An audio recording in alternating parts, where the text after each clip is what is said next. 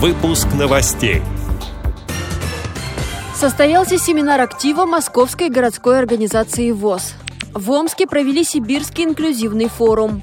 В КСРК ВОЗ защитники Отечества посвятят свой концерт женщинам.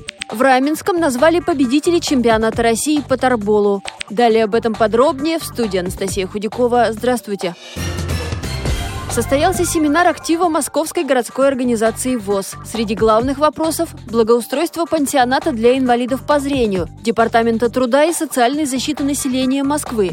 В прошлом году там установили голосовое оборудование системы «Говорящий город», обновили библиотечный фонд, а еще расширили творческую программу, создали новый кружок «Очумелые ручки», который пользуется большим успехом планах ремонт номерного фонда второго и третьего этажей жилого корпуса, обустройство платного отделения для постоянного пребывания в административном корпусе, а также расширение спектра диагностических услуг, проведение ультразвукового исследования.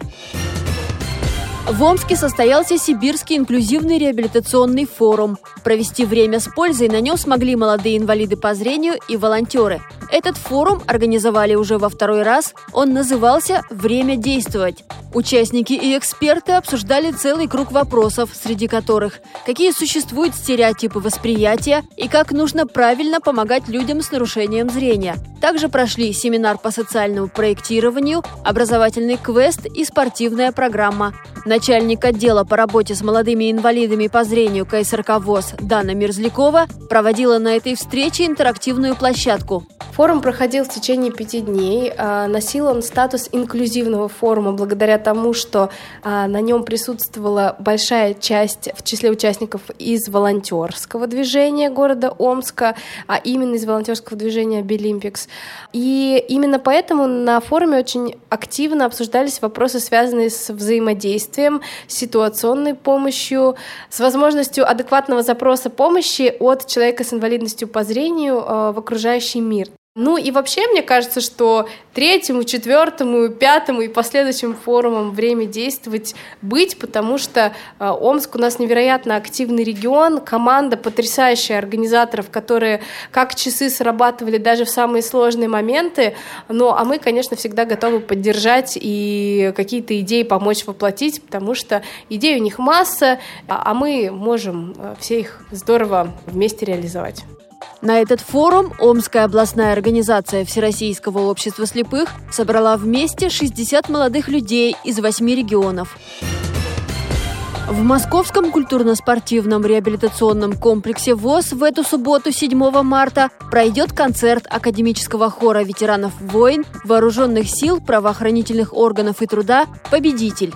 Это профессиональный коллектив, руководит которым народный артист России Сергей Соколов. В преддверии праздника защитники Отечества посвятили свое выступление дамам. Программа называется «Патриоты женщинам». Начало в 15 часов. В Раменском назвали победителей чемпионата России по тарболу спорта слепых.